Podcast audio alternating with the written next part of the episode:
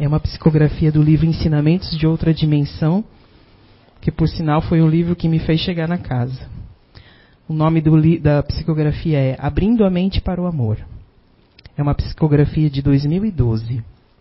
A mente é um repositório imortal, onde pode se manifestar e trabalhar sua evolução. Portanto, o gástrico e outros órgãos se deterioram mediante os pensamentos negativos que se fecham numa monoideia. Cuidem, cuidem com as ideias de toda forma de se mentalizar. A mente com amor tudo pode e consegue curar. Tudo que aí for forte constitui mazelas para o corpo espiritual. Mentalizem o amor. Paz. AF. Podemos começar? Boa noite a todos. Muita paz, o pessoal que está na internet também, boa noite, muita paz para todos ali que vão assistir depois.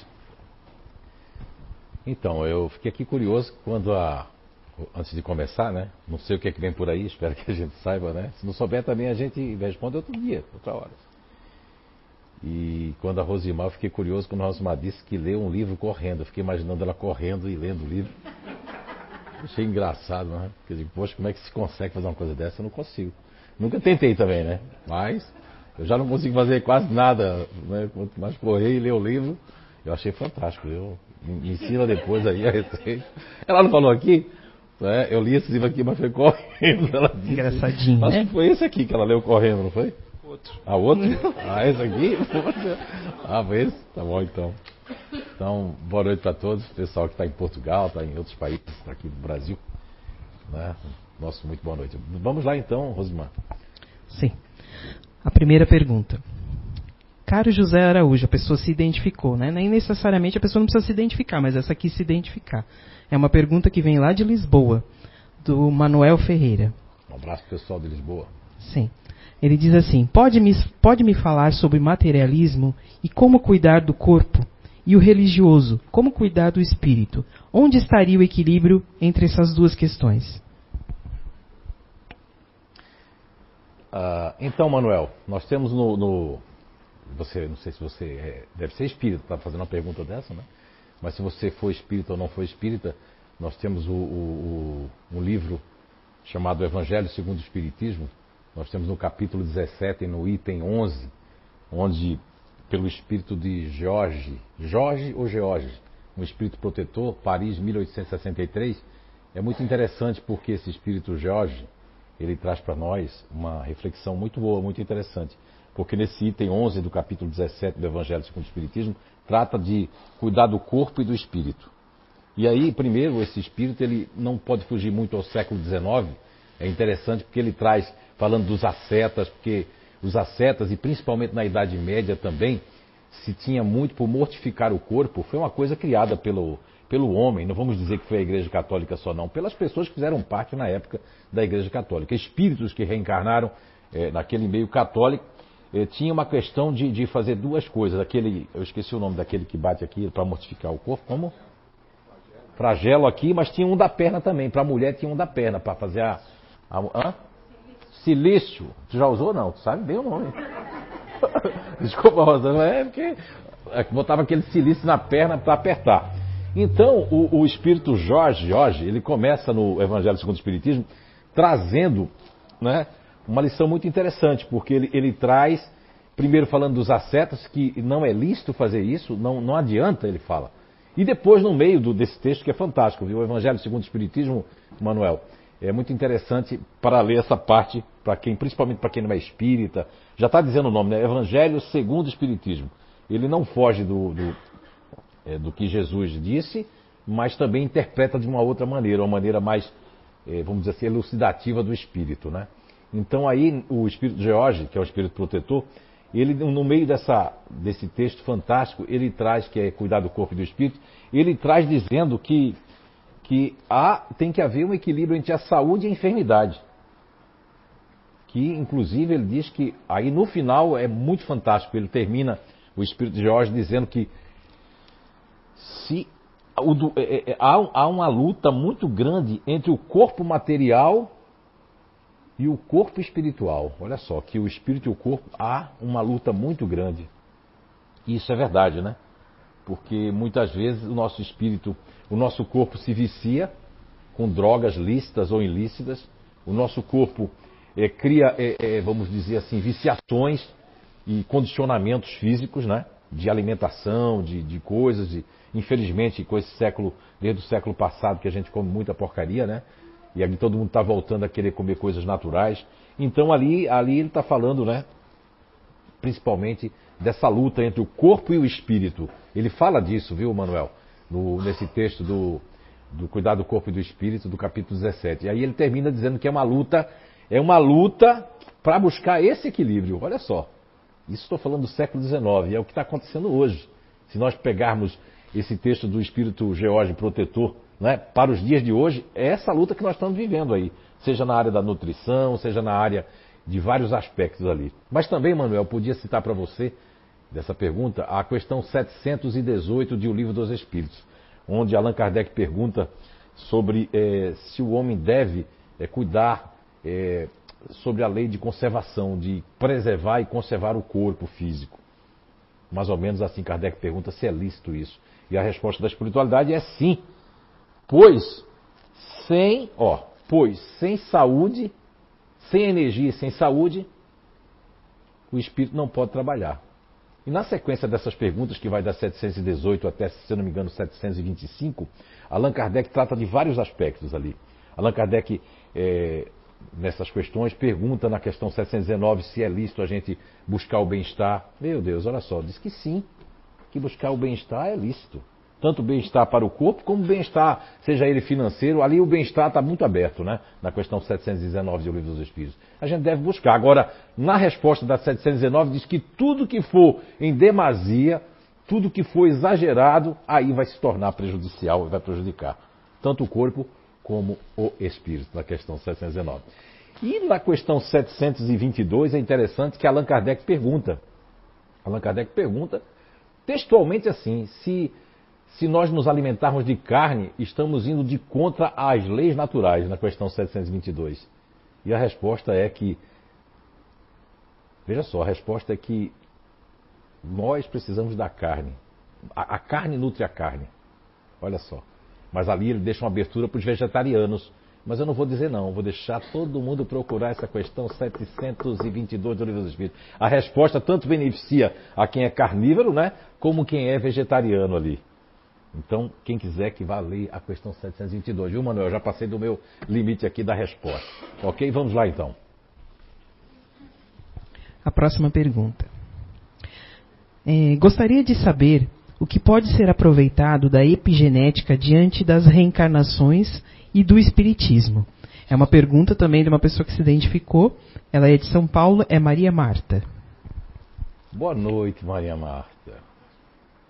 Me botou numa agora, pergunta difícil, rapaz. Hoje você. Deixa eu... da casa, a gente precisa de pergunta mais fácil. Deixa eu só te interromper enquanto você pensa um pouquinho. Sim. Eu só vou não, dar um recadinho aqui. Não, porque não dá tempo não. a Bia veio me trazer aqui um Fox preto, placa MLX, está estacionado, é, MLX 3432 está estacionado num local que não pode ser estacionado. Se for de alguém daqui e a pessoa puder tirar. Vou responder de novo. O que pode ser aproveitado da epigenética diante das reencarnações e diante do espiritismo? Então, é, a epigenética, na verdade, é um, é um conhecimento novo, entre aspas, porque, a, infelizmente, vou falar uma palavra meia dura agora, né, para quem está no sistema da medicina antiga ainda, né? Quem está na integrativa ainda há aqueles que estão migrando ainda, mas a epigenética ela vem contra uma doutrina, uma ditadura da, do genes, né? Que é a ditadura dos genes. Primeiro a gente tem que explicar, viu, Maria, de quê? Ah, Marta Maria, Maria Marta, São Paulo. Obrigado pela pergunta. Primeiro tem que explicar o termo epigenética, né? Epi é um prefixo grego. Quem primeiro falou esse prefixo grego lá, principalmente usava muito ele, é, foi o grande filósofo chamado Aristóteles, né? Mas a questão do epi, esse prefixo grego epi, quer dizer acima de, sobre algo, não é? E aqui no caso da epigenética, sobre a genética. Então a epigenética é o estudo que estuda os fatores de mudanças, de mutação, não é? Que essas mutações são dois fatores, né? O endógenos, que é o fator de mudança das nossas células, do nosso corpo, e das coisas que acontecem internamente no nosso corpo. Então, são dois fatores, endógenos e exógenos. Os exógenos são o quê? São fatores externos, coisas externas que afetam o nosso corpo. Então, a epigenética, basicamente, né, aqui é o estudo do, desses dois fatores ali. Aquilo que está fora e aquilo que está dentro, né? Existem muitos autores fantásticos que falam sobre a epigenética. Um dos que eu mais leio, até porque ele traz é, é, vários, é, vários insights maravilhosos, é o Dr. Bruce Lipton, que eu sempre aqui cito nos meus cursos, que tem um livro chamado A Biologia da Crença. Nesse livro ele traz inclusive uns ensaios, conta alguns dos seus ensaios em, em plaquinhas de Petri, são aquelas plaquinhas para botar é, genes, bactérias, e ele pegava aquelas plaquinhas, colocavam ali aquelas culturas e colocavam diferentes tipos de gene para ver se se modificavam. Na, mesmo gene, mas com outra coisa, né? Na cultura. E eles se modificavam. Então ele percebeu, e ele hoje tem um, grandes outros cientistas, biólogos, porque assim não é todo biólogo que aceita a epigenética, não. Você sabe que existem aquelas pessoas aferradas ao sistema. Grau espiritual, orgulho, apego à questão da, da, da, do estudo que foi dito, porque a ciência ela é, ela é meritória não de erros, mas de enganos e depois de acertos. A ciência é para isso. A ciência, se ela não volta atrás, não é ciência. Se a ciência for orgulhosa, lógico, a ciência é materialista. Porque assim, não é que a, a, questão do. Antes da pergunta do Manuel, juntando com essa, dá até para juntar? Esqueci de falar na sua pergunta, Manuel. É, de falar do nilismo, do materialismo. Então as pessoas que querem ter muita coisa, só quando vem lembrar do espírito já está. Já está já quase desencarnando, agora eu quero saber do meu espírito. E ainda quer ter o mesmo tratamento daquele que lembrou do espírito lá. Traz. Nunca é tarde. Agora você não pode culpar o corpo, tem gente que culpa o corpo. Veja bem, você está no carro, o carro bate, você diz, esse carro é um carro desgraçado. Olha o que esse carro bateu. Mas quem era o motorista do carro? Não era você? Como é que foi o carro que bateu? Ah, mas também às vezes outros carros batem na gente. Sim, é assim que acontece no relacionamento. A gente está com o nosso carro, a pessoa no relacionamento vem com o carro e choca. E nesse choque dos dois carros no relacionamento, alguém sai machucado, não é isso? Ou mais machucado do que o outro. É? Então, na questão da epigenética, que faz esse estudo do, dessas, eh, vamos dizer assim, dessas influências internas, que são aí, são andrógenas, e as influências exógenas, que são aquelas que são no meio. Esse meio pode ser, inclusive eu gosto muito do autor Bruce Lipton, porque ele traz que o meio pode ser principalmente o pensamento. E ele, como um grande biólogo, consegue provar para todos os outros que fica calado, não pode abrir a boca, porque ele consegue provar porque com muita propriedade no livro dele. Recomendo o livro dele, Biologia da Crença, para vocês lerem, porque ele vai conseguindo comprovar e não há quem diga que não é verdade todo aquele processo. Pode passar ali para ela. O processo de, de, de, nós sermos influenciados. Agora, Maria Marta. Marta Maria ou Maria Marta? Eu estou confundindo. Marta Maria. Marta Maria, desculpe, Marta Maria, eu confundi o nome. Agora, essa questão que você falou da epigenética com o espiritismo, primeiro, assim como aconteceu com muitos fatores que, que são, é, é, vamos supor, vamos ter uma similaridade, dá para ser comprovado pelo espiritismo, vai ter que as pessoas dentro do meio espírita, porque o problema não é a ciência absorver o espiritismo, às vezes também o espiritismo, não o espiritismo doutrina científica, porque o espiritismo não é religião. Infelizmente, aqui no Brasil as pessoas querem confundir. Mas também há os kardekeólogos, né? Que kardekeólogo é porque Kardec não era kardecista, ele era pseudônimo Allan Kardec, nem o nome dele não era isso, ele é um pedagogo, um cientista, um homem que só aos 54, 55 anos veio estudar e questionar se aquilo fazia sentido, né? Foi convidado para reuniões que estavam acontecendo em Paris na época. Agora, se a gente for falar aqui de epigenética em termos de, dos pensamentos, Dr. Bruce Lipton acha que os pensamentos influenciam o nosso sangue, inclusive influenciam a nossa saúde. E tem lá que ele consegue comprovar que das doenças hereditárias só tem três doenças que são hereditárias, pode ser hereditário, o resto é tudo mito. Mito! E as pessoas não querem quebrar mitos, não querem, porque o mito genericamente servia para explicar, ah, puxou teu pai, ah, puxou, o, ah, ah, o fruto não cai longe da árvore. Tudo isso é mito, gente.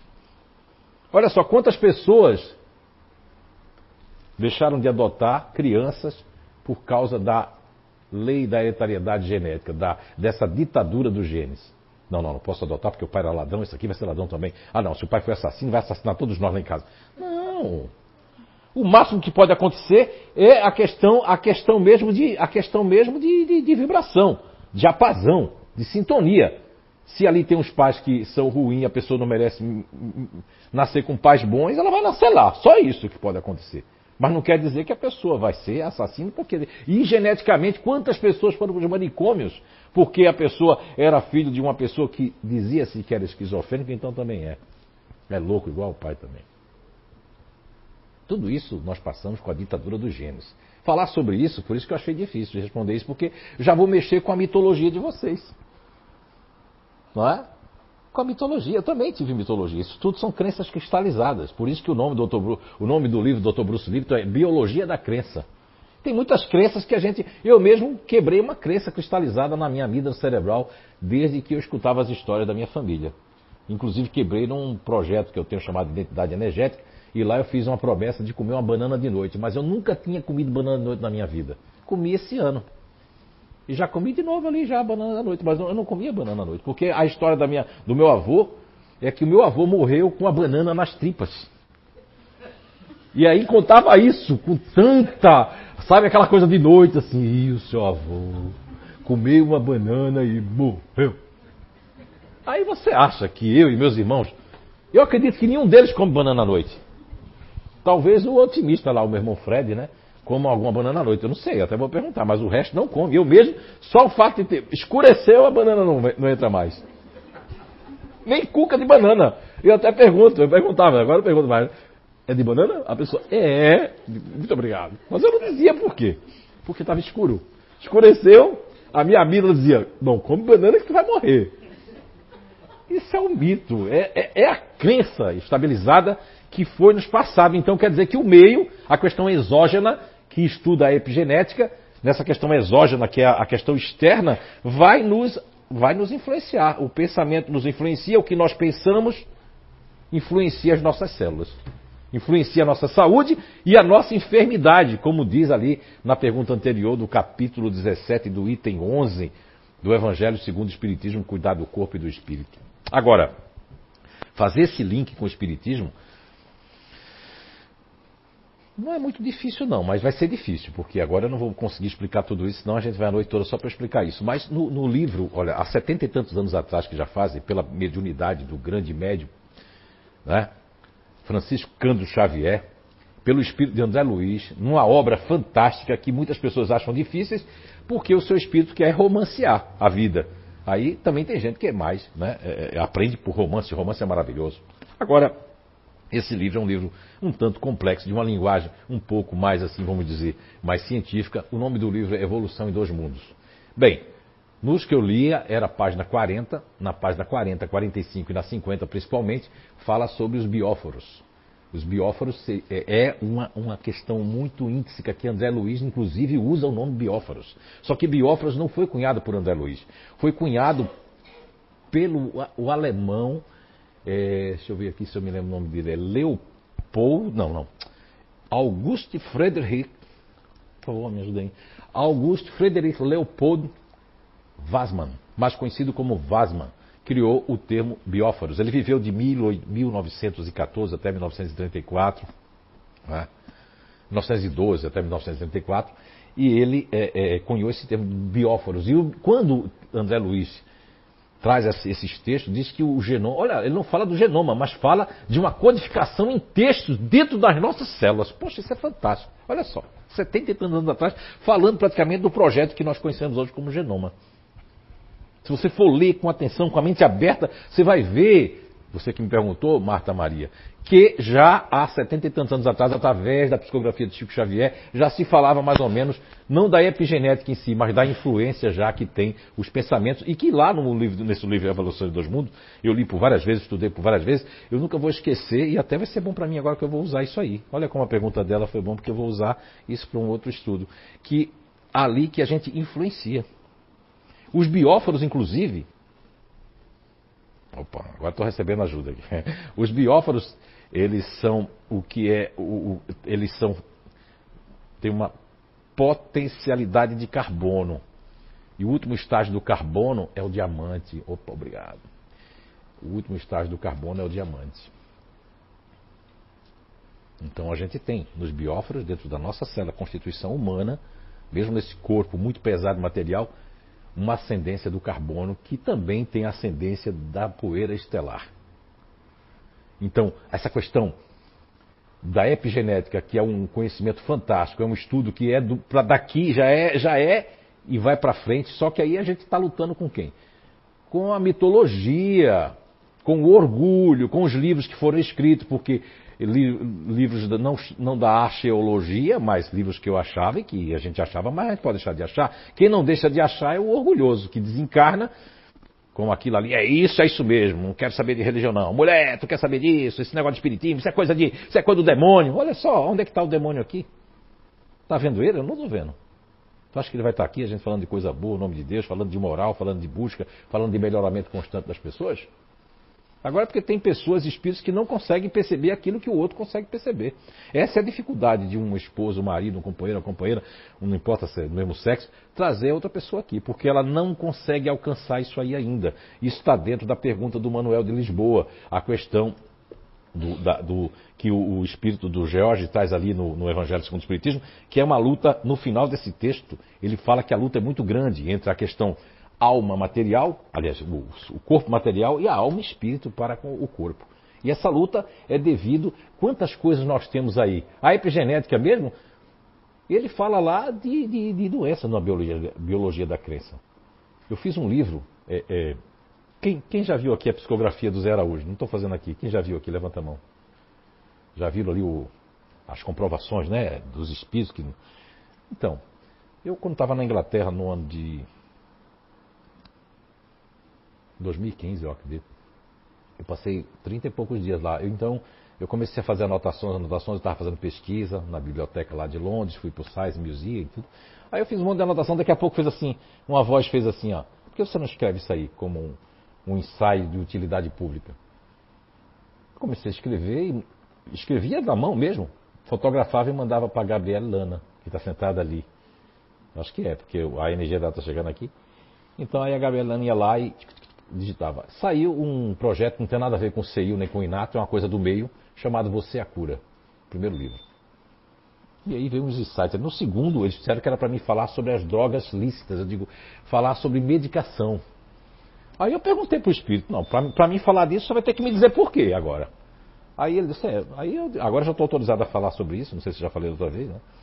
Mas o que eles queriam dizer é que essas drogas, por exemplo, agora com esse com essas mortes que houve ali, que o rapaz fez.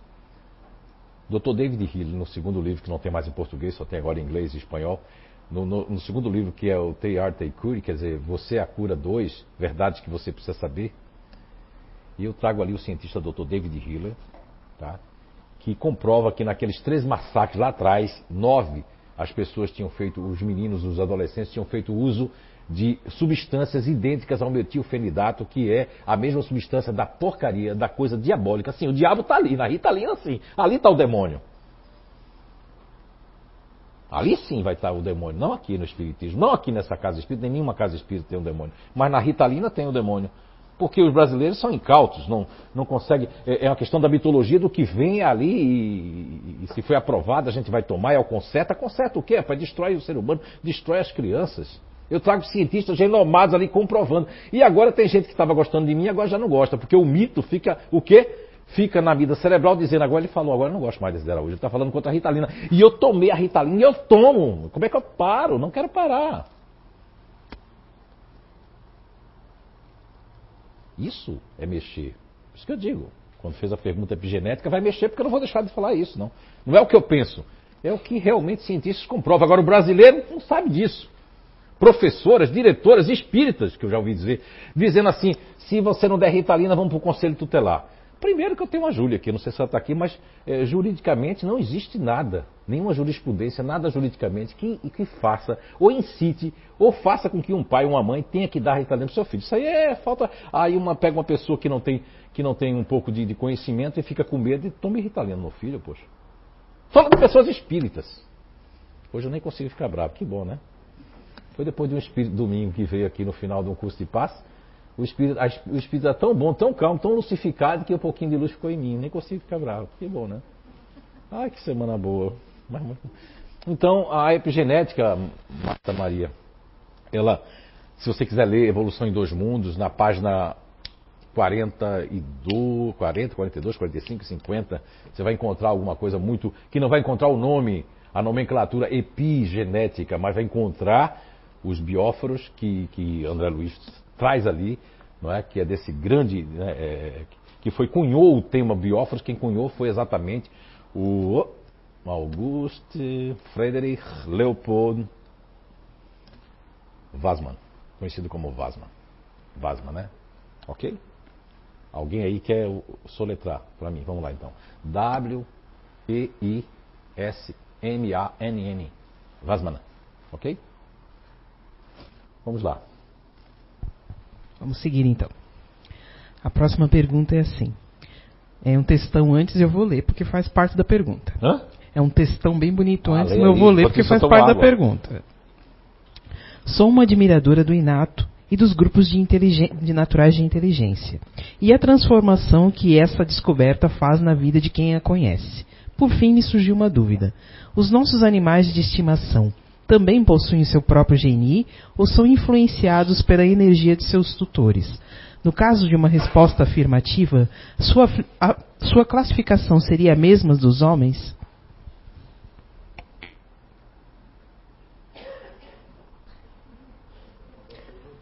Não, a pergunta não é boa. É boa, mas também fala de inato. Aí depois tem os perseguidores do, da casa espírita aqui de madeira, a casa espírita aqui não tem dinheiro, não tem nada. E aí diz, está vendo? ó, Estão vendendo alguma coisa lá falando do inato, não sei o que. E eu procuro não falar do inato aqui. Até entendo quando a Anice fica cobrando que não falemos. Não, É que não faria sentido não citar, né? não, não. não. Aí já está aí, agora vamos, né? Agora vamos lá. Na questão, eh, na questão 580, 585, 86, 87, 88, 89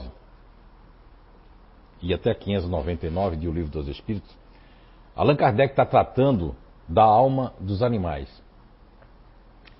Ali fica bem claro nesse estudo do Livro dos Espíritos, que eu recomendo todo mundo ter o Livro dos Espíritos como cabeceira para estudar, porque é fantástico, tem resposta para muita coisa da nossa vida. Só quem vai ali e que, nessa fonte, né, que é uma fonte que é a espiritualidade. O livro já está dizendo, ó, Livro dos Espíritos.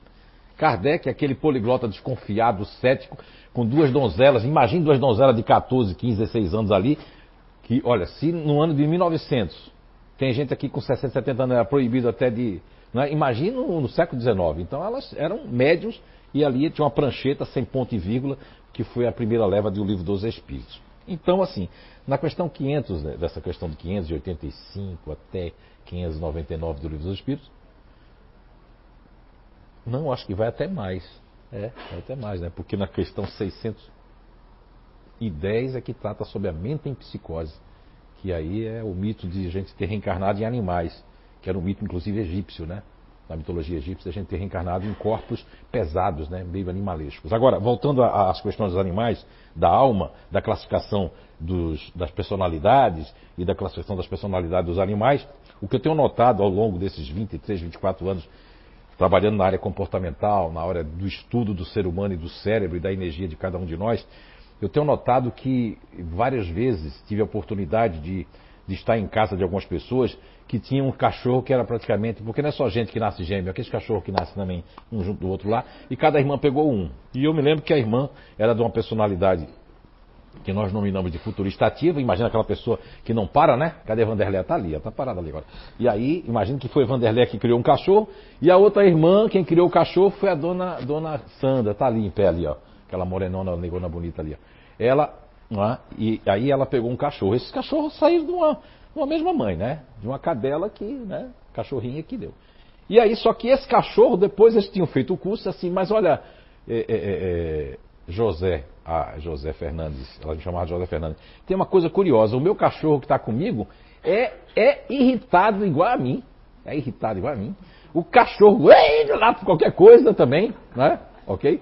E o cachorro que foi para minha irmã, que minha irmã é aquela, até ela chamava a irmã dela de de um termo que eu não quero usar aqui, a minha irmã, né, que parece que já nasceu aposentada, sentada, o cachorro fica assim, a gente chega na casa dela, o cachorro nem levanta só o olho assim.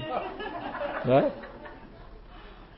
Aí, veja bem, mas ao longo dos anos, com esse estudo todo, eu tenho notado que o animal, como ele tem uma alma, e o que eu entendo do livro dos Espíritos, nesse capítulo fantástico do livro dos Espíritos, é que os animais, como eles são seres, para nós, inferiores no sentido. Porque eles são inferiores em alguns aspectos, mas emocionalmente tem mais animal que é mais emocional do que certas pessoas.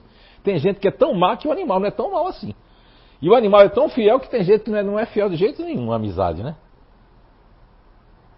Então, os animais, eles estão aqui, eu, eu creio muito que os animais estão assim, ó, fazendo um estágio conosco. E são grandes instrumentos de tanta coisa boa, né?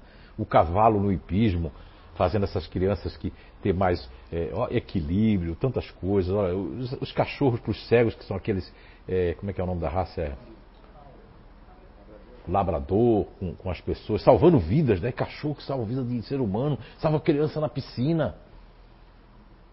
Então os animais são, são seres fantásticos. Quando eu vejo uma pessoa maltratar um animal, eu digo, é um animal pior do que o animal que está maltratando outro animal. Porque falta total né, de, de, de amor. Então, assim, os animais não têm grupo natural de inteligência. O que eles têm é a troca de energia, a simbiose. Assim acontece com os casais. A pessoa vai viver com a pessoa, depois de uns dois, três anos, você está com as coisas da pessoa, a pessoa está com suas coisas dentro de você. Quando eu digo coisa assim, as coisas mais negativas às vezes, né? Aí a pessoa diz, mas aí quando você ah, ou se separa ou viaja, você está fazendo aquilo que a pessoa. Né? Eu digo que quando eu viajo mesmo, eu pareço uma pessoa perfeccionista. Eu nunca dei bola para ver poeira, ver se está desarrumado. Aí, aí eu já fico assim, ó.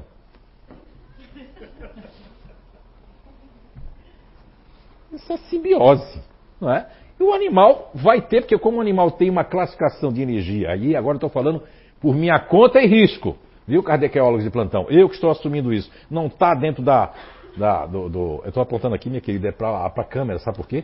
Porque eles vão estar assistindo, eles querem pegar uma coisinha para para largar o pau, né? Normal, é ser humano, né?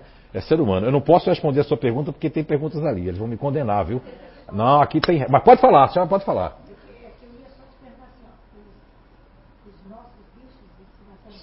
Sim.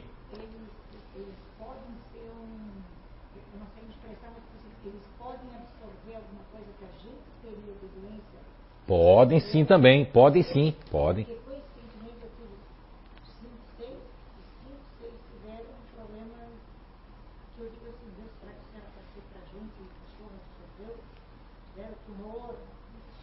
Mas como é seu nome? Jane. Jane, a senhora teve tumores? Não. Não teve, os cachorros tiveram, né? Tiveram. Certo. Olha, vou dizer, Jane, existe uma, uma questão agora que eu estou estudando muito, como eu voltei a fazer o meu estudo sobre coisas que que não tem nada a ver com mediunidade, se chama psicometria, que é uma questão orgânica. Eu não preciso, porque mediunidade precisa de espírito, né? A psicometria ela é totalmente orgânica, totalmente orgânica, né? Totalmente orgânica, vem da pessoa, já vem na, numa linhagem ali. E que pode ser potencializada pela mediunidade. O que eu percebo é que existe uma questão geológica, né? a questão de mesmo de, de, de geológica do, do local, ou seja, a energia né?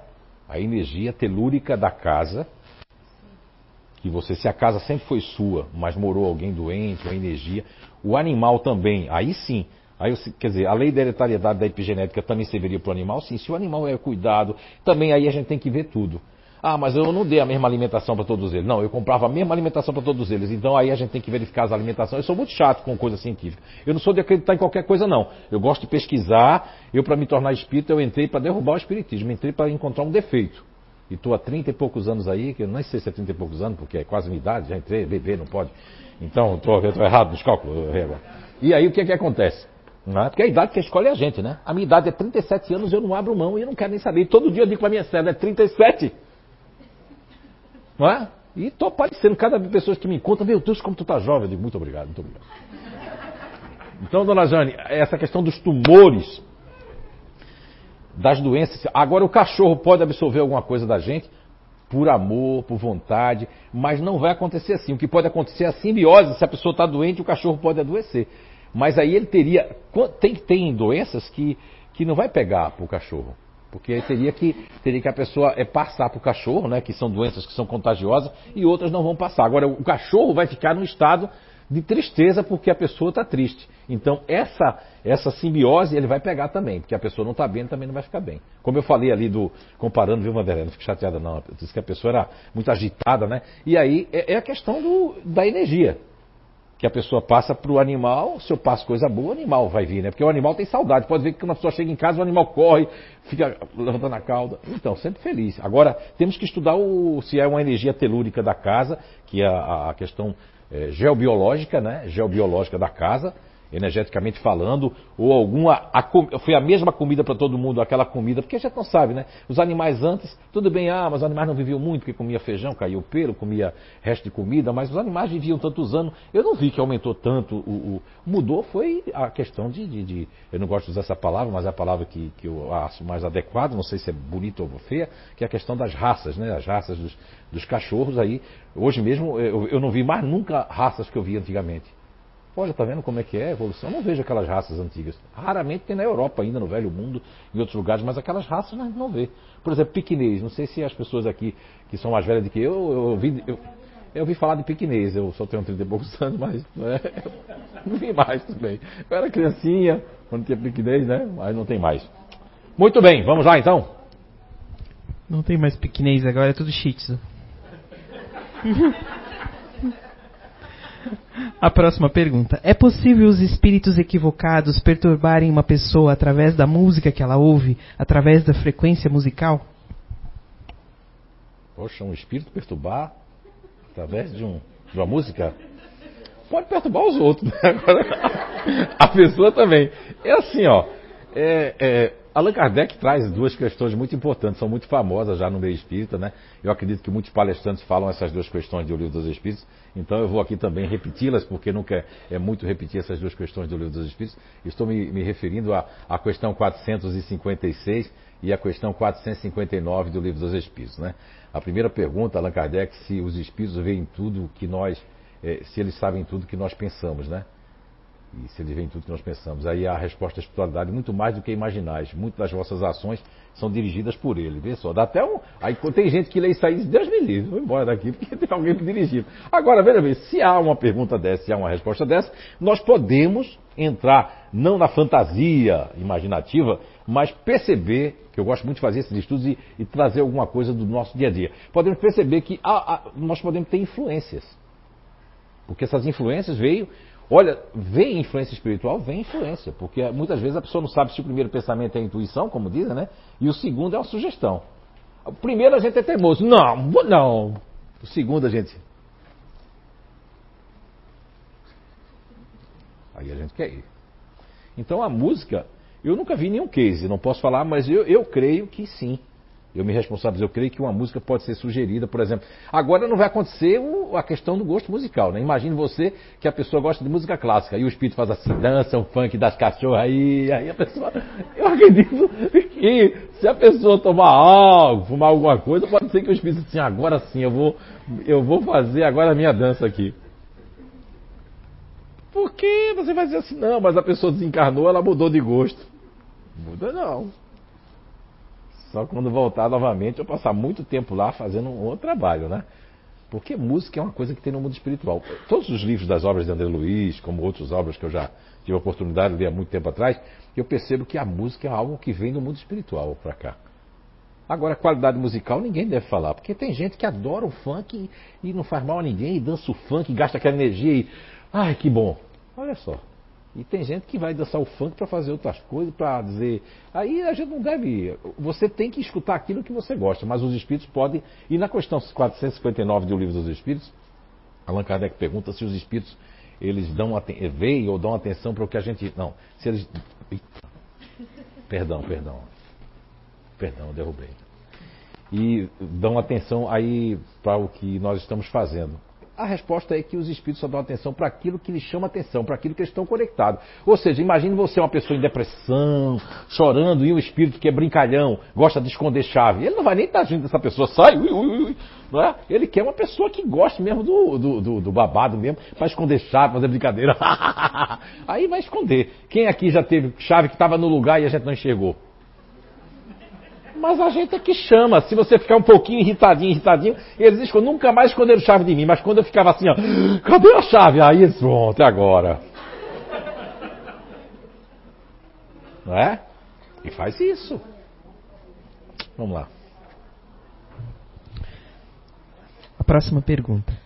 Aproveitando o lançamento do livro recente que foi psicografado aqui na casa sobre as colônias espirituais, como enxergar aqueles que dizem que as colônias espirituais não existem, por não serem citadas expressamente por Kardec? Ainda tem, tem uma continuação. Calma aí, calma aí. Ainda sobre o assunto das colônias, não haveria um materialismo exagerado em nosso lar? Não seriam coisas como a, o aérobus ou bônus horas, por exemplo, uma analogia material a ser revisada pelo André Luiz por algo inatingível ainda sobre a nossa compreensão enquanto encarnados? Poxa, que pergunta boa, viu? Que texto bom, viu? Parabéns para quem fez isso, viu? É o Gustavo do Facebook. Gustavo do Facebook, homem de Deus. Adorei! É verdade, é verdade, meu, até me assimilei aí, até me vi aí fazendo essa pergunta. Que eu também, olha, meu Gustavo, tu não é chato, eu, era, eu ia fazer um negócio para derrubar até o cara, eu ia buscar, porque eu fui discípulo de Carl Sagan, fui ateu durante três anos, não tenho vergonha de dizer, e eu esculhambava Deus, chamava todo palavrão com Deus, eu não sei, eu não sei qual foi o palavrão que eu não chamei com Deus. Mas é diferente, né? Hoje eu não, não, não creio em Deus. Aí você pergunta, você crê em Deus, Zé, Zé Araújo? Não, eu não creio em Deus. Porque quem crê, descrê. É diferente, eu sei de Deus. Porque Deus está em mim e eu estou dentro de Deus, então quando a gente sabe de Deus é outra coisa. Aí eu não tenho mais para que discutir com ninguém, é respeitar o grau de evolução de cada um, o dogma de cada um. Isso aqui é caridade né, moral, como diz a irmã Rosália no Evangelho segundo o Espiritismo. Agora, Gustavo, adorei Gustavo. É, exatamente, eu também quando li o Nosso Lar, eu entrei numa dúvida. Por isso que foi bom a minha escola ter sido o Livro dos Espíritos. Agora, eu vou só fazer uma, uma parte aqui, Gustavo, que esse livro aqui, O Espírito de Luiz Felipe, um abraço, um beijo para a Meluviana, mamãe do, Luiz Felipe, que ele, blumenauense, e desencarnou, acredito, lá na Itália ou Portugal, agora não lembro direito. Mas assim, o, o, Luiz Felipe fez questão, escreveu ali, porque esse livro foi psicografado assim, ó. As pessoas retiravam as psicografias, 30, 20 páginas, que são assim, eles tiravam a, a psicografia para depois é que vinha em partes para dar uma corrigida, olhar, mas eu realmente eu também estou livro, o livro estou quase no final, não, não tenho conhecimento, mas ele fez questão de colocar, é, Gustavo, a questão, eu queria que você agora anotasse aí, Gustavo, do Facebook, da questão 172 até a questão 188 de O Livro dos Espíritos, onde Allan Kardec traz as transmigrações progressivas, inclusive as habitações nos mundos. E não foi Kardec que só falou, não. Kardec falou sobre. Kardec não falou sobre nosso lar. E eu concordo com você, Kardec não falou sobre o aérobus, não falou sobre Bônus Horas, não falou sobre aquela questão materialista das comidas, das roupas, etc, etc, etc. Agora, nós temos que ver que Jesus, através de João 14 até 16, falou belíssimamente assim: não se turbe o vosso coração, credes em Deus, credes também em mim. Na casa do Pai há muitas moradas. Se assim não fosse, eu já vos teria dito. Me vou para vos preparar lugar, para quando tiver preparado, buscarei-vos para mim. Ok. Aí você vai ver. Quando se você juntar essa, esse dizer de Jesus junto com a questão 172 até 188, você vai notar que nós estamos aqui envolvidos com pessoas de outros mundos. Inclusive esse livro fala de um encontro eu não vou fazer um spoiler aqui, mas né, vou só fazer um pouquinho. Fala de, de encontro de cinco estrelas, onde tem um campus, como se fosse um campus enorme, gigante, universitário, onde está fazendo experimentações. E tem uma palestra aqui fantástica que eu nunca tinha ouvido falar em Hermes Trimegi, que é a Kátia, que é a Kátia, que é a coautora. Porque, na verdade, quem devia autografar o livro é a Kátia Freiner e a, a, a Gabi, que foi também instrumento. Eu só fui apenas o, o, o carteiro. E o livro passou um pouco pelo meu arcabouço, mas quem tem o mérito é a Cátia, que ela foi pesquisar cada coisa dessa, foi trazer tudo que ele estava dizendo que ninguém compreendia o que era aquilo, e a Cátia Freiden que está ali sentada com máscara, porque, né?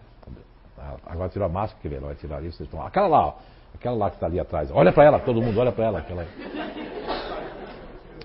Então foi ela que realmente, né? Porque eu só fiz psicografar porque realmente tem uma mediunidade. Nas horas vagas, a gente vem aqui toda quarta-feira, né? Por livre e espontânea pressão de todos, né? Principalmente uma que está de rosa ali atrás. Aquele é rosa, vermelho, não sei. Né? Não vou apontar para ela não, que eu não gosto desse negócio, não gosto. E então Gustavo do Facebook, então além de Kardec ter falado dos mundos, ter falado não das colônias, mas ter falado de várias vários mundos, né, vários aspectos, de vários níveis e de outros planetas, inclusive não fala a palavra planeta, mas fala esferas, mundos habitados, mundos que faz uma transição entre nós, pessoas que estão pela primeira vez aqui na Terra. Vale muito a pena ler as questões. E quem comprar esse livro, além de vai ver o, o encontro dos cinco estrelas, cinco mundos, tem aqui as perguntas que eu estou me referindo da questão 172 até 188 de O Livro dos Espíritos. Agora, até hoje, tenho que ser sincero com você, é a primeira vez que eu vou dizer isso, você está me forçando a dizer, e eu sou uma pessoa que eu gosto de ser sincero com o que eu sinto, com o que eu falo. Então, eu até hoje ainda não assimilei, assisti o filme, tudo, já li o livro, eu acho que é dito aquelas versões anteriores umas três ou quatro vezes, né, para estudo mesmo, e até hoje não, ainda não consigo assimilar isso. Eu creio que o, o, médio, de certa forma, pode passar muita coisa, isso não, isso não, não tem nenhum demérito para o, o, o, o médio Chico Xavier, fantástico, o médio do, como diz Clóvis Nunes, né? O professor Clóvis Nunes, um médio bom e um bom médio, né? É raro isso aí. Ele é um médio bom e um bom médio, né? Quiseram fazer escrever biografia dele, não não filme que ninguém tinha essa ideia, mas escrever ele, ele não queria, ele não queria. É isso aí é a verdadeira humildade, que ele sabe que ele apenas foi um instrumento. E quem é médio sabe disso. Quem é médio realmente sabe o que é um médium. O médio ele é apenas um instrumento, ele não é nada mais do que isso nem deve se sentir nada mais do que isso. E o médium tem que fazer o que Chico Xavier fazia, pelo menos por isso eu tentei imitar. Eu trabalho, eu não vivo de, de livro espírita, não vivo de casa espírita. Aliás, a gente só vive aqui no vermelho, né? Não é? Ok? E é isso. E é isso, ok? Então, Gustavo, eu também não, não assimilo muito essa questão, principalmente das coisas muito materiais. Mas depois, por outro lado, Gustavo, veja bem, uma colônia dessa, para mim, é uma colônia muito atrasada.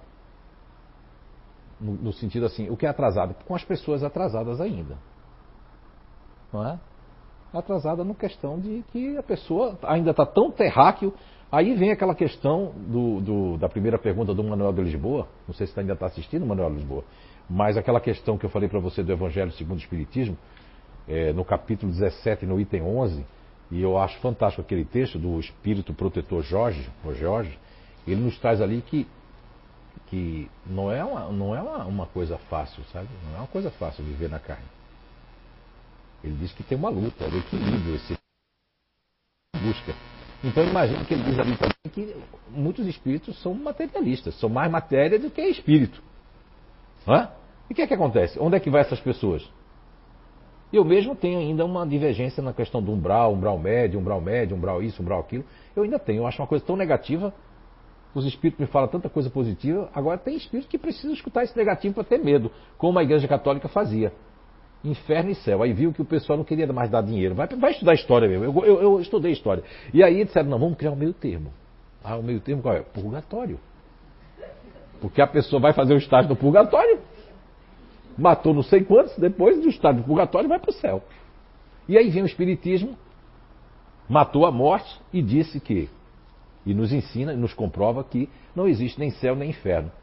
Todos nós, como disse Jesus, vós sois deuses. Olha só, Jesus disse. Deus no sentido do estudo etimológico da palavra deuses, que vem da parte grega, né? E depois em latim tiver uma outra conjunção etimológica da palavra. Quando a gente fala de deuses, fala no sentido de poderes que nós temos que nós não conhecemos ainda. Não estou falando do mito que, graças a Deus, foi botado para trás, que é 10% do cérebro, né? Que deu aquele filme chamado Lucy, né? Que a gente usa 10% só. Não, a gente usa, a gente só usa os caminhos que a gente fabrica. Olha como falava lá dos neurônios, quantos milhões, agora você não sei quantos bilhões de neurônios. Daqui a pouco você vai que faz tri, trilhões de neurônios nós temos na nossa, na nossa parte de, de é, construção e constituição neural.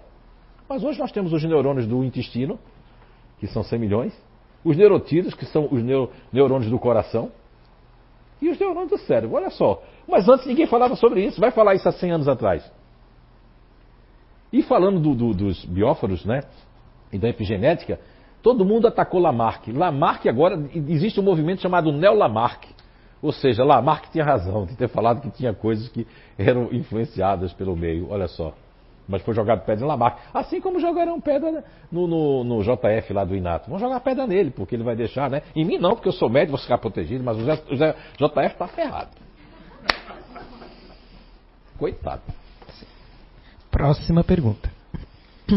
Gostaria de saber. Ah, desculpa a palavra, ferrado é, é ferradura de cavalo. Desculpe. Filtra aí. Gostaria de saber se nas palestras os desencarnados se fazem presentes, no caso os familiares, e se eles podem se comunicar através dos médiums naquele momento da palestra. Porém, mesmo estando presentes, eles podem não querer que o familiar saiba que eles estão aqui? Exatamente, as duas coisas. Eu tenho uma palestra que eu não me lembro quando foi, agora estão dizendo aqui, ó. Ah, os espíritos falam aqui, eu escuto. Vocês assim, eu escuto, escuto, eu escuto também. E já teve prova aqui, tá aqui, a pessoa não, nem conhecia a pessoa, o espírito falar e dizer, olha, quem é fulano aqui? Como já teve palestra aí que estão dizendo, eu não lembro, né? Eu acho que perdi a memória, mas estão dizendo que eu estava dando uma palestra aqui, no meio da palestra os espíritos trouxeram uma mesa e tomam psicografia aqui. Tá lá na internet, não tá na internet? Sabe qual foi o ano? Quem é que vai buscar o ano aí? Pode dizer, faz tempo. Aí qual foi o ano. Tem palestras que eu estava aqui, ó, fazendo a palestra, como estou fazendo aqui, perguntas e respostas, de repente eu vou ficando meio duro. Meio fora, né? Aí eu já sou um pouco feio, imagina, já vou ficando com a cara assim, né? Não, não me acho não. Agora o que é que acontece? Os espíritos também podem não querer que a pessoa saiba. Mas tem que ter um motivo muito justo para isso, porque assim, os espíritos eles passam aqui quando a gente tinha psicografia pública. Eu me lembro de janeiro de 2013, eu passei umas três horas aqui psicografando aqui em cima, não é? E como eu tenho, uma mediunidade mecânica, eu não sei o que está sendo escrito, né? Olha só, às vezes vinha 50, 60 nomes em alemão, imagine. Polonês. Hein? Eu mal sei escrever meu nome. Aí isso ali. E aí, uma vez o Alexandre, que não está aqui, ele veio contestar que o nome dele tinha uma palavrinha lá, alguma coisa. Quando ele foi buscar a identidade dele em casa, né? O nome do, do pai que estava lá, não tem o nome do pai da mãe, estava daquele jeito que o pai tinha feito aqui. E psicografias para Portugal, né? Um beijo para você, José Lucas, aí, que recebeu a psicografia, a doutora Suzuki e outros tantos aqui. Mas teve parentes que disse que estava passando a vez. E tinha parentes que se emocionava, não conseguia. Tinha parente que não queria, ficava em off, mas depois, lá na frente, mandava o nome. Então, quando a gente está aqui na palestra, a coisa mais feliz é sua mãe, seu pai, quem já desencarnou, seu filho, é você estar tá no caminho. Não importa se é aqui. Pode ser na igreja católica, na igreja de crente, na seita, pode ser onde for. O importante, não existe religião lá em cima. Não existe nada de religiosidade lá em cima. Tá?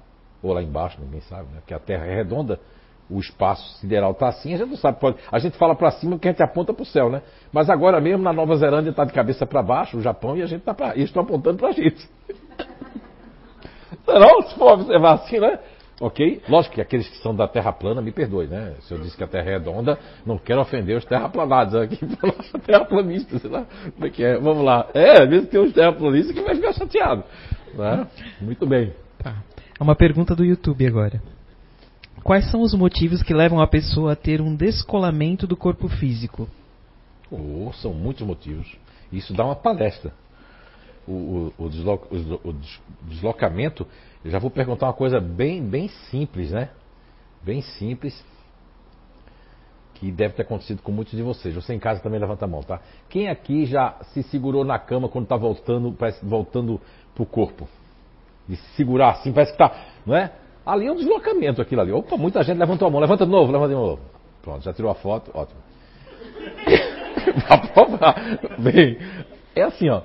Esse deslocamento do corpo, ele, ele, ele, ele, acontece, inclusive, até energeticamente. Quando a gente troca energia com a pessoa, parece que tem um deslocamento do corpo. A pessoa, eu já escutei muito Alice dizer assim, estou deslocado ainda do corpo, estou fora, tô, o espírito está fora do corpo ainda. Olha só, pessoas que dizem que estão sentindo. Por quê? Porque é, tanto a questão, viu? É, tem o nome da pessoa que fez a pergunta? Cleiton Delatea. Cleiton Delatea, você mesmo teve isso, meu amigo. Cleiton, um beijão para você. Cleiton, você teve um deslocamento da alma. Até, já que você perguntou, eu vou contar o seu mesmo. Viu? Então, o Cleiton é o seguinte: o Cleiton, na pandemia, ele é, é gaúcho catarinense, né, Tchê? Mas, bah, e ele é de, de Nova Ratz, né? Então o Cleiton, ele está muitos anos aqui já em Santa Catarina, e aí ele trabalha nessa área de calçado e tudo mais, o cara é um gênio na área de calçado aí, o Cleiton. E aí o Cleiton estava na pandemia, um ano sem sair de casa, um ano e meio, sei lá, dois anos ali, no bairro que ele mora ali, que é, não sei que bairro é aquele, Ponta Aguda ou que bairro é aquele ali. E aí, perto do centro. E aí ele veio lá, andando, procurando, foi lá na barbearia, aquela barbearia aqui, não sei que cabelo ele foi tirar, mas tudo bem, né? mas ele foi na barbearia. Chegando a hora que ele vai, estava fechada. Aí foi na outra fechada, quando viu ele tinha uma aberta, ele entrou. Quando ele entra, o que é que acontece? Ele entra, tem as pessoas conversando sentadas assim, e ele já foi direto para a cadeira e o cara pegou um copo com água. Quando ele entrou, ele sentiu uma coisa assim, e de repente ele queria ficar no corpo, e o cara, a água era para ele beber depois. Mas aí ele saiu do corpo. Teve um deslocamento, saiu do corpo, por causa daquele bloco energético. Veja bem, primeiro que ele estava guardadinho em casa. Já saiu, porque a pessoa que saiu na pandemia, teve gente que saiu assim, ó. Né? Se a pessoa fizesse. A pessoa... Porque hoje em dia ninguém pode espirrar, é impossível, você já faz assim, ó. O ouvido está igual ao da savana. A gente já entra com. Não é? Já com a vida cerebral. Agora, Cleiton, não estou rindo não, porque o seu problema foi sério. Ele ganhou depois uma síndrome de pânico. O que aconteceu? O Cleiton, uma pessoa, não é que ele seja materialista, ele é luterano, mas sempre, por, por conta de ter me conhecido, ele sempre namorou aqui o Espiritismo, tanto que está assistindo hoje. E ele nunca, nunca acreditou nesse negócio muito se o espírito alma, que estava na alma, assim, mas não dessa forma.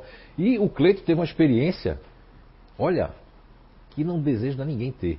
Ele teve um deslocamento mesmo da alma, como ele está dizendo, que o espírito dele saiu do corpo e ele se viu assim fora do corpo, uma luz, com luz com aquela luz assim, e ele. E aí alguém disse para ele voltar, quando ele voltou, já tinham jogado água na cara dele, foi na hora que jogou. Lembra de voltando pro corpo, que você fica na cama? Quando ele voltou, eles tinham que pegar aquele copo que era para ele beber, jogaram na cara dele, todo com medo, que o homem tinha morrido, tinha desmaiado ali na cadeira. Mas ele, ele depois viu tudo, que ele não estava tonto, não tinha problema, tinha comido, não tinha nada. Estava totalmente tranquilo procurando a barbearia. O que é que foi aquilo ali? Olha aí uma das motivações, que no caso dele foi a motivação dele, foi a troca de energia, o ambiente pesado não tinha nada a ver com ele. E aquilo também, o, a anja da guarda dele, que é até bonitona, anja da guarda, né? já vi uma vez. O que é que fez? Fez também para que ele mudasse a vida dele. Porque se não fosse isso, ele não tinha procurado lá um projeto que ele procurou. Ele fez um pacote de sessões para tirar, para fazer um trabalho psicoenergético, onde ele estava com o sino do pânico, tanto que ele foi jantar com a, com a esposa, com a companheira. Quando chegou lá no local, que é um lugar que tem no shopping, que eu não vou dizer que eu não vou fazer aqui, né? A gente tá. Só se der um dinheirinho, senão a gente não faz. Se essa energia vier, é Roberto Oliveira, a gente faz. E aí, ele com a esposa, quando viu aquela luz, que desse lugar, desse restaurante que é chique, que estava meio assim, apagadinha, lembrou aquilo, ele começou a apertar a mão dela e ela. E ele, e ela, vamos sair, ele, não, não, vamos, vamos, vamos, mas aquele não, vamos andando para trás e apertando a mão dela com força e ficando gelado e a alma queria deslocar de novo. Entendeu? Aí a imagem fez com que ele sentisse aquilo. E ele teve que fazer agora não, agora ele já não tem mais nada, não sente mais isso, fez um tratamento psíquico, energético, porque a questão dele não era espiritual, era psíquica e energética, tinha que cuidar do psíquico dele, tinha que fortalecer o psíquico. E aí ele fez o projeto, fez um monte de coisa, e aí está fortalecido, por isso que ele fez essa pergunta, porque ele ainda quer entender, e eu não pude responder essa parte espiritual dele aqui, né? Porque aí eu não posso trocar lá. Lá o JF é proibido falar em espírito. Mas aqui eu posso. É a tua alma que precisava disso, Cleiton Della Terra. Senão você não ia procurar. E, e aí deu um upgrade, mas também deu outras coisas na vida que precisava preparar ele para outras coisas que iam acontecer. Os espíritos, os nossos familiares que nos ajudam, os nossos guias espirituais, eles estão ali usando pessoas para nos ajudar. Só que às vezes a gente não quer ir. Não, vou não. Quero isso, mas não quero aquilo. Desejo nós temos. Todo mundo tem desejo, seja desejo de comer alguma coisa, seja desejo de ter um brinquedo, desejo disso, desejo daquilo, aqueles outros desejos também, todos desejos. Mas a gente tem que ter responsabilidade com isso, só isso. De não prejudicar ninguém com o nosso desejo, né? Não é isso? Muito bem, ok. Obrigado, Cleiton Delatea, pela pergunta. Quais são os tipos de espíritos obsessores e quais são os sinais que eles nos dão? Olha, hoje se Allan Kardec, grande, um, para mim o maior tratado de, de, de, paranormalidade e mediunidade que ainda existe, é o livro dos médiuns. Né? Então no capítulo 23 do livro dos médiuns, seguindo adiante, Allan Kardec faz uma classificação das mediunidades. Mas tem um outro capítulo que ele fala sobre a obsessão. Mas só que ele está falando da obsessão para os médiuns e serve para nós. Ele classificou a obsessão em três, em, em três, vamos supor, três classificações básicas, né? que é a, a obsessão simples, que é essa, inclusive, que o livro dos Espíritos, da questão 456 a 459, e a ordem do, do, do, grau dos espíritos, que vai da questão, é decrescente, da questão 100, 99, 98, vai ali, está falando da questão 100, 99, falando dos espíritos mais assim, espíritos brincalhões, espíritos assim. Quando vai para o livro dos médios, aí ele fala sobre a obsessão, que a obsessão simples é aquela que nós temos todo dia.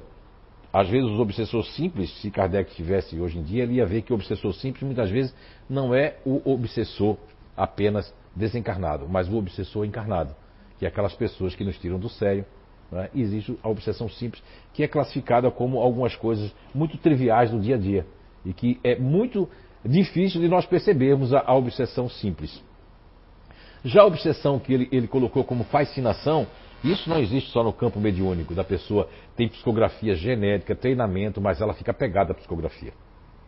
Aí vai a psicografia para alguém analisar, aí a pessoa diz assim, ó, oh, não, isso aqui é treinamento, é muito genérico, a pessoa está com inveja de mim, é maravilhosa, é maravilhosa, é maravilhosa. Isso é fascinação. E a fascinação só não dá na mediunidade, a fascinação dá no relacionamento ou na profissão. Muitas pessoas têm a obsessão da autofascinação, porque o espírito só fascina e ajuda, potencializa você a se fascinar se você já estiver com o campo aberto e o convite, né, que é a porta aberta, você convidando a pessoa para fascinar você. Aí eles potencializam, mas não, não, ninguém, ninguém aqui Ninguém vai deixar de ser protegido e ninguém vai ser obsidiado se não merecer ou se não chamou a pessoa. Agora temos um caso aqui, não sei se ela está presente, um caso que é a terceira classificação de Allan Kardec, que é uma classificação que ele chamou de subjugação, que é uma pessoa subjugada e que o termo mais antigo, tanto da Igreja Católica, que trazia os exorcistas, chamavam essa terminologia de subjugar de possessão. Que aí tem aquele filme Sexta-feira 13, e tudo mais, que é a pessoa está possuída. Na verdade, quando a gente vai estudar o Espiritismo, estudar a mediunidade, não existe é aquela questão antiga dos africanos, que quando o Espiritismo chegou no Brasil, que é a questão do cavalo, ou seja, o médio era chamado de cavalo, e cavalo é aquela que o espírito montava. Só que o, o, o que acontece na mediunidade é que é de psique para psique, de, do psique espiritual para o psique aqui. Agora, é lógico, tem médios de efeitos físicos, médios que transfiguram, que podem ficar muito grande ou muito pequeno, pode ficar com um rosto diferente. Esses são os médios que aí tem aquela classificação no capítulo 23 do livro dos médiuns. Agora, se tratando da obsessão, são muitos, eh, esse, tem esses três classificações que Kardec fez, mais propriamente pensando nos médios, mas se nós colocarmos no dia de hoje, e os kardeciólogos não querem, se não está em Kardec, não estou falando de você, Gustavo, viu, do Facebook, mas estou falando do, do geral, não está. O que está em Kardec são essas três classificações. Mas se a gente juntar o conhecimento, Gustavo, da revista espírita, que eu tive a oportunidade de ler, todas elas, né? Muitas ainda estão na minha memória, outras não estão. Ler a revista espírita, conhecer o professor Rivail, Allan Kardec, como magnetizador, como estudante do mesmerismo, conhecer o livro dos médios, a Gênese, e principalmente essas questões do livro dos Espíritos que fala da influência espiritual, do mundo espiritual para o mundo terreno, nós vamos compreender mais que todos os momentos nós estamos trocando energia com os espíritos. Eu não gosto muito de falar isso, porque às vezes a pessoa está pela primeira vez aqui ou segunda e já diz assim.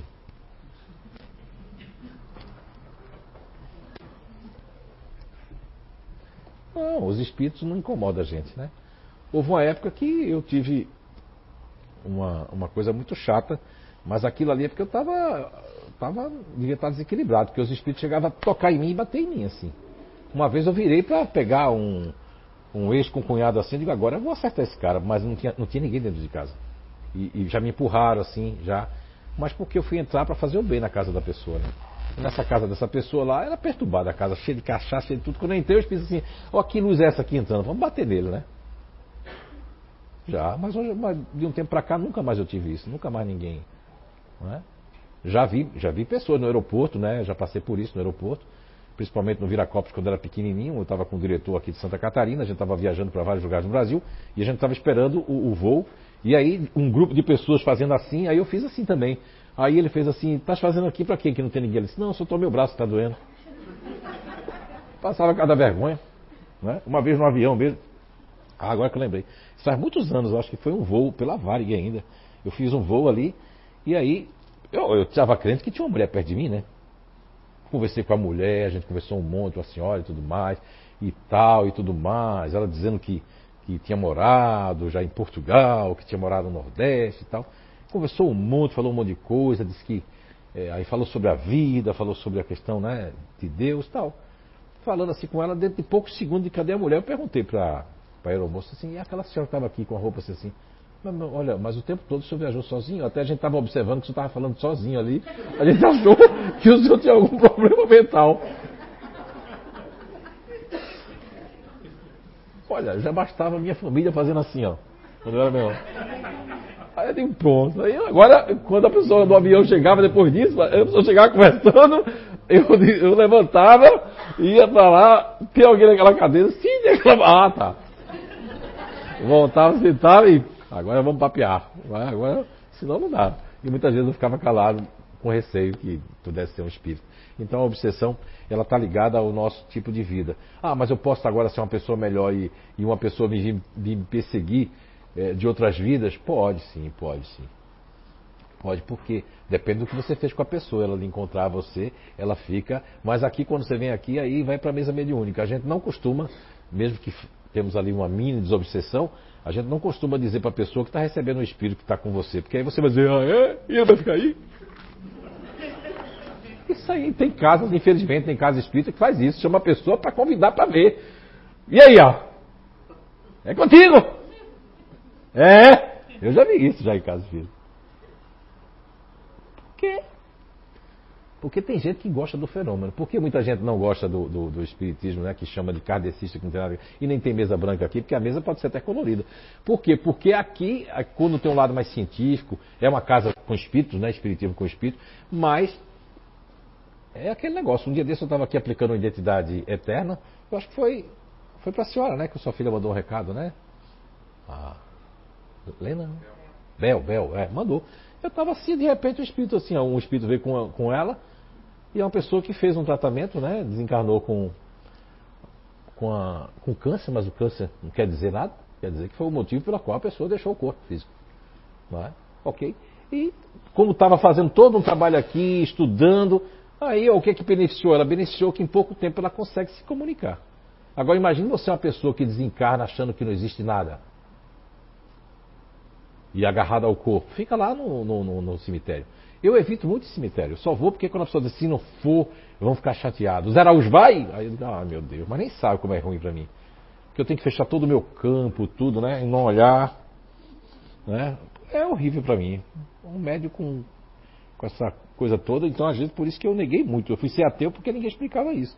Mas pimenta nos olhos dos outros é refresco. As pessoas não querem nem saber. Você tem que receber uma psicografia. A gente recebia e-mail assim. E eu não quero ser médio. Eu quero ser alto, né? Porque não aguento ser médio mais. Né? Vamos lá. Já deu a hora, não? Meu Deus, já passamos da hora. Eu ia tá mesmo bom? dizer ainda, nós temos meio, aqui ó, bastante perguntas. Assim já, meio... Nós temos bastante perguntas, mas eu acho que já está com o horário adiantado. Está adiantado? Não está Mais uma? Hein? Mais uma para fechar uma? a conta, Sonhar com alguém que conhe... sonhar com alguém que conhecia adolescente, no caso é o pai de uma amiga, e que faleceu há mais de 25 anos, pode ter um significado? Aí ela colocou entre parênteses aqui, nesse sonho nós íamos ficar juntos nesse sonho, como é que é o final? Nós íamos ficar juntos. Per É, perguntando provavelmente de, sobre se, se, sonhos têm significado, né? Sim, muito, muito significado, né?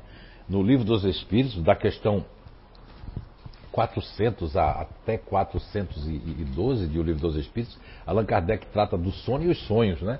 E ali é muito interessante que na questão 400 até e a questão 401 diz que nós não nós nos desenlaçamos do nosso corpo porque assim como diz o texto, olha, esse texto do capítulo 17, do item 11, que eu falei para vocês do cuidar do corpo do espírito, diz ali também que a alma é cativa do corpo.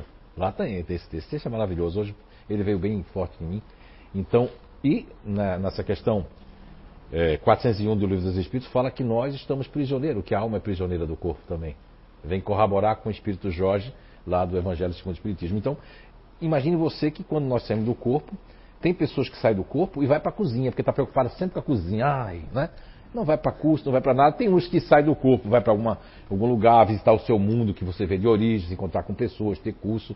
Eu mesmo trabalho muito no mundo espiritual. Já basta que eu trabalho aqui, tem escrito que às vezes eu tenho, não sei, eu penso que eu cancelo também no mundo espiritual, porque é demais também, né? Eu, né? Tem muita coisa para fazer, para estudar, para pesquisar, para fazer. E o sono e os sonhos, os sonhos, na verdade, existe coisa em faculdade chamada projeciologia, né? Querendo ensinar uma pessoa a se projetar. Gente, tem gente que não veio com o código genético, aí a gente entra na genética, né, vamos dizer assim, não veio dentro do seu, do seu código genético familiar, ou seu espírito não pode ter essa liberdade de ter um desdobramento, que é o nome para o espiritismo, e para o nome nas faculdades que tem a projeciologia de se projetar. Vou treinar para projetar minha alma? Nesse tempo todo eu já tive alguns desdobramentos, mas daquele de eu ver assim, ó, aqui na mediúnica o pessoal sabe, né? Eu saio do corpo e digo tudo que está acontecendo, mas eu estou psicografando, estou psicofonando e estou vendo o que está acontecendo, depois eu digo que, que tal pessoa recebeu tal espírito. E olha aí, como é que eu podia saber disso se eu estava, hein? A boca lá, papapá, papapá, falando, eu estou saindo do corpo, às vezes eu vejo o meu corpo, às vezes eu vejo as pessoas, já saí também, já tive, mas não é sempre. Olha que tem, né? Tem mediunidade tudo mais. São várias aí, né? A música é boa essa música, estou escutando aqui. Vocês estão escutando também? É. Agora a pessoa vai ficar encabulada lá. Bem feito, né? Quem manda botar música? Isso é pra gente acabar a palestra. Mas o, o sonho e os sonhos, a pessoa sai no desdobramento, né? e nesse desdobramento eu vou ter encontros. E aí, o que a pessoa falou, isso foi bem real mesmo. Houve esse Sim. encontro. Agora é assim, ó.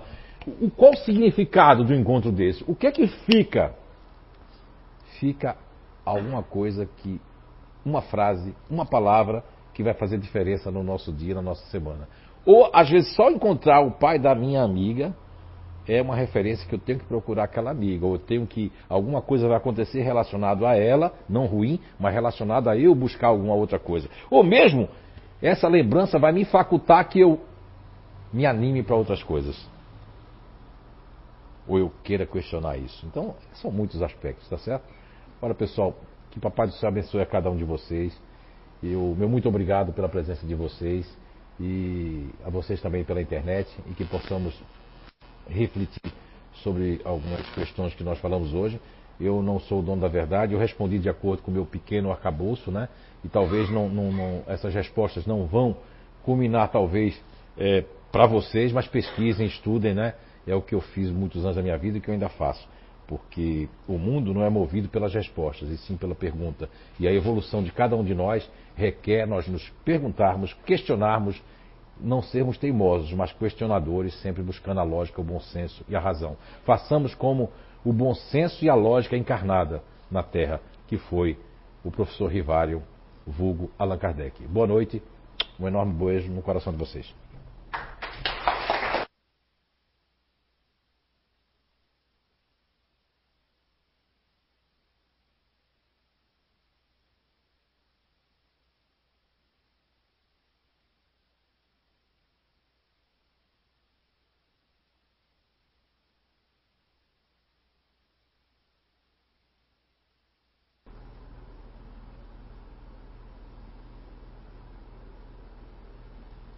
Alma e o corpo. A alma é fagulha inteligente, apropriada de tantos ensinamentos e de vidas recorrentes. A alma é a centelha bendita divina que vivifica toda a gente.